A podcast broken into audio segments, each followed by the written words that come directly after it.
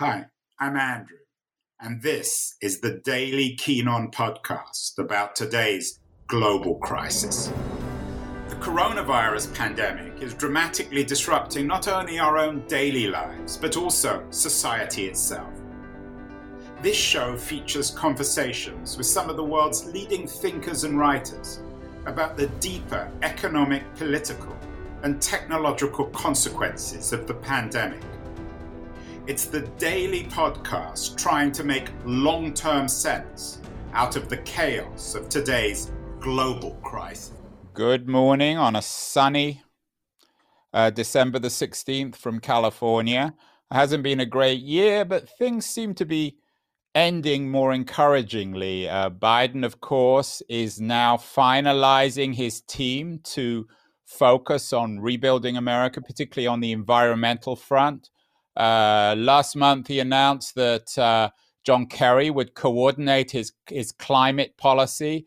Um, and uh, in the last few days, we've had uh, announcements uh, about his new team. Gina McCarthy will uh, be his domestic climate coordinator. Jen Granholm will be his head of energy. And of course, Pete Buttigieg will lead his transportation department.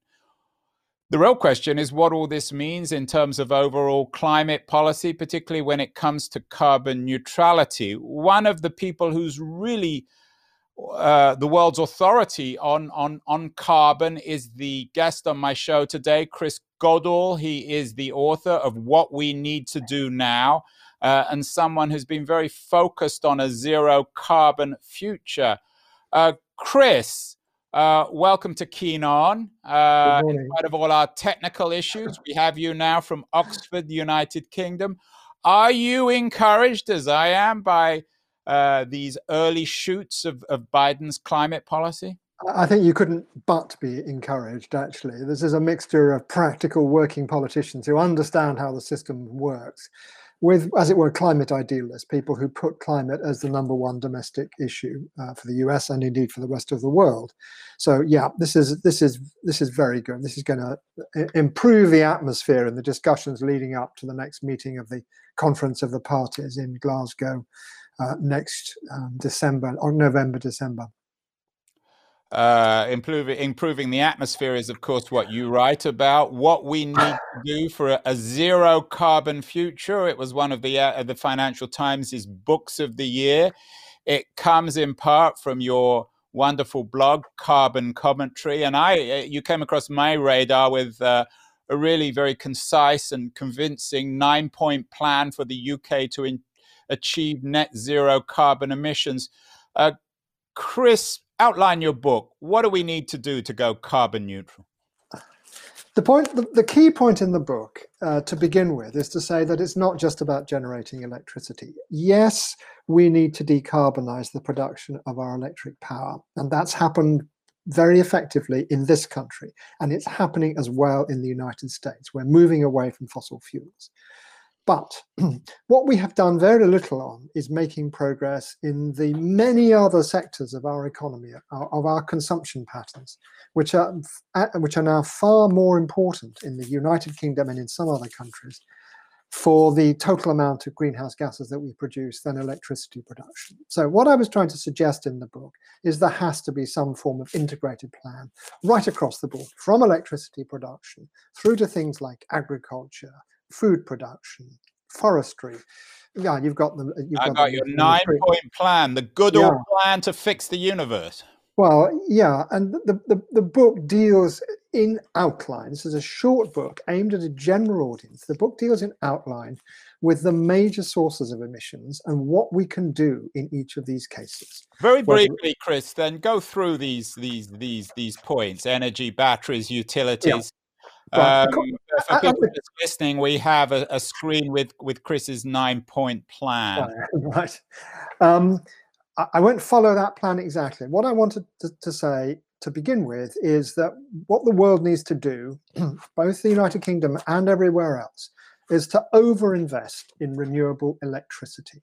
We need to turn everything that can be uh, uh, that can use electricity to using electricity as quickly as possible. Whether it's um, whether it's things like electric vehicles or indeed steel production. Now, when we do that, we'll have so much electricity that much of the time we will have too much. And what we second thing we need to do uh, and, to and jump in here, Chris, hmm.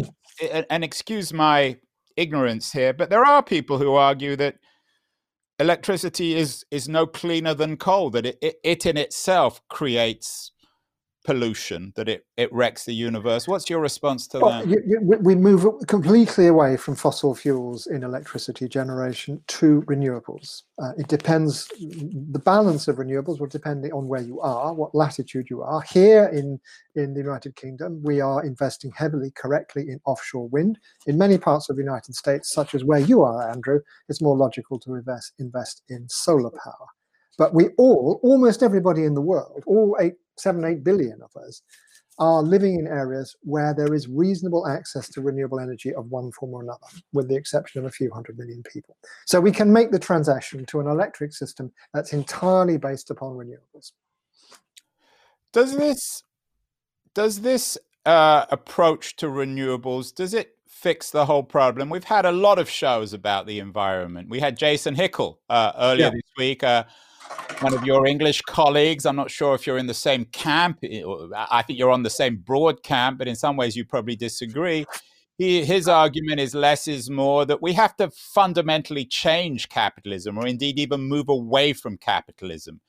Does right. your solution, Chris, what we need to do now in terms of zero carbon futures, does it require fundamental reform of capitalism or can it be done within the current market infrastructure?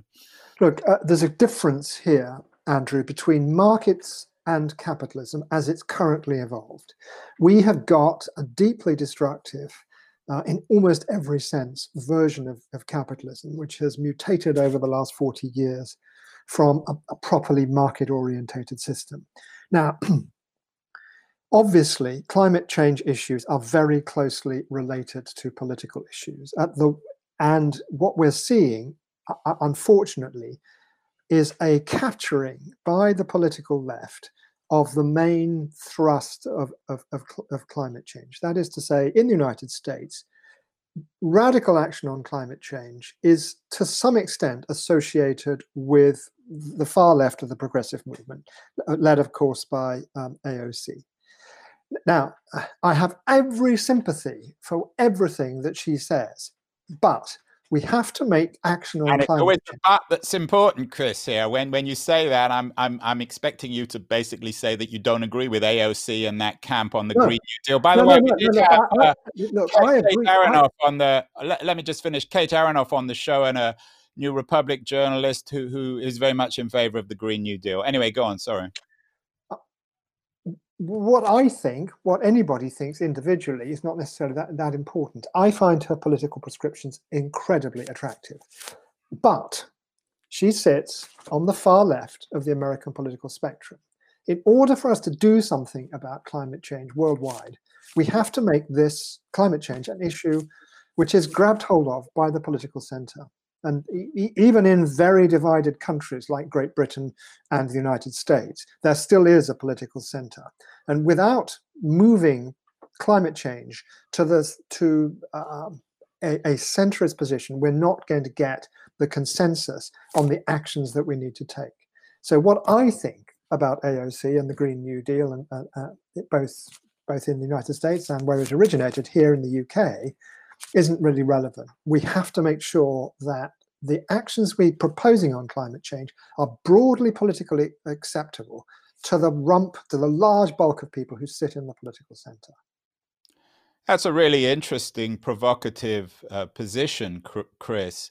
Uh, do you think we need to politicize the environment more? We had the French economist and environmentalist Lucas Chancel on the the show uh, earlier this month with his new book, Unsustainable Inequalities, that linked social justice very intimately with the environment. Does the environment need to be included in that basket of political concerns? After all, just as many people are concerned with the environment, they're also concerned with the increasing inequalities between a, a, a tiny aristocratic class of, of the, the global wealthy and the rest of us. Yeah, indeed. So in in my book, I try to make the point without dragging politics into it too much, that everything to be successful, actions on climate change absolutely need to restore some semblance of social equality to our societies. Um, you know, both the United Kingdom and the United States have fractured, unequal, malfunctioning societies. States that are no longer capable of taking action across a wide, a, a wide spectrum of activity. If we are going to get climate change to the top of the political agenda, we can only do so if it's become supported by, uh, as I've said, the bulk, the center of the political argument, not just by people who who sit on the extreme left. How do we do that, Chris? Uh, we had uh, Mauro Guillen on the show, The Futurist, Imagining the World in 2030. And of course, for many environmentalists, if things don't change by 2030, we have a very mm. dark, almost uh, apocalyptic uh, image. We had Erin Brockovich on the show, very well known environmental activist, who describes Cape Town year zero, the end of water by then. Uh, how how yeah. dark do we need to paint a picture unless the environment is addressed? Don't don't try and make it paint it too dark because if you it, it, if you make it seem hopeless, people give people give up. Why should we bother doing something about this? The, the, the, really encouraging thing that's happened in the nine months since my book was published is all of a sudden this has moved, this issue has moved to the top of the agenda of many large actors in our modern economy we may think that Amazon has a generally destructive role uh, wherever we are, but nevertheless, it's an extraordinary example of a company that was resisting doing anything on climate change uh, a year ago, and, and now sits as one of the principal uh, movers, the, the, instigators of rapid change uh, in corporate attitudes in America and elsewhere. So I, I think as I say, there are enormous reasons for optimism. We're in a desperately difficult situation, but with the help of large corporations, we will be able to move faster than we have ever done in the past. We had the uh, French economist, uh, uh, the uh, historian of the environment, Thomas Le Roux, on the show a, a, month ago, talking about his new book, The Contamination of the Earth. He divides history up into two periods, and he said that we are charging headlong into the abyss after 73. Do you think that narrative is fair? Are things really as bad as, as people like Le Roux point out? Um, I think I would probably be slightly less extreme in that opinion. But on every index, pretty much, things have got dramatically worse in the last 20 years. Yes. Biodiversity, soil quality, soil carbon, ocean health, blah blah blah. The list the list goes on, um, and all of them are to some extent linked by uh, climate change. It's the burning of fossil fuels, the overwhelming of our ecological systems, which is doing this. But as I say, I getting people to say to themselves, yes, things are desperate, therefore we will act fast, isn't actually the way that change occurs in human society, in my view. Um, the way to get things happen is to say, ah, if we take climate change seriously, we can build a better world and not worry too much about, not, not stress too much that if we don't, we are in hellhole. Yeah, I think that's a nice way of putting it. And I think books are important. Chris, before this show, you said to me, why am I on LitHub? You know, I thought you only did uh, literary books, but of course, books about the environment are critical. We've had all sorts of books on the show yeah, about the environment, some more literary than others we had the, the, the teenage activist, the anti-plastic activist Hannah Testa on the show recently, uh, and she quoted Robert Swan, the Arctic adventurer. He, he, his quote when he said, "The greatest threat to our planet is the belief that someone else will will save it." What is the role of ordinary people, Chris, in all this stuff? I mean, people who who, for better or worse, can't write the kind of book you write, and who don't have your political heft. Um, well, I, I, have no political heft, but but, but well, you're on my show. Yeah, I'm sorry. I'm sorry. I, I, I, mean, I have made attempts to get involved in British politics and uh, have been rebuffed. You're an influencer. You have books. You have your, your blog. You write for the Guardian. You you, you have a voice. But for, for yeah, people, I have a voice. Right. That's not. Yeah. have your voice for better or worse. That, that's not. He, that's not. That's not heft in the way that I understand it. Well, it's intellectual heft. Maybe intellect. Right. Okay. All right. I'll, I'll accept that your, your, your kind compliment there. Um, uh, right. What, what individual people to do should do in my opinion, is live the life that you think we all should lead. Uh, so that means being a, a, good climate activist, take, taking all the measures that you think you should take in order to Im- improve um, the position on greenhouse gas emissions, for example, and backing those political parties, those social groupings, whether they be the, the local community recycling organization or whatever, or the, general national movements, to move climate change and all the related ecological environmental issues absolutely to the front of the political agenda. Testa, um, Hannah Testa has her, her five R's refuse, reuse, reduce, recycle, raise awareness. Mm. What do you think of that strategy? The, uh, is there a, is there a um, missing R there, or, or does that pretty much cover it? Um, yeah, I think refuse is the interesting one, isn't it? We we we need to, uh, to, be good environmental citizens. We need to make a decision not to consume, or, or or not to take actions which result in large scale emissions.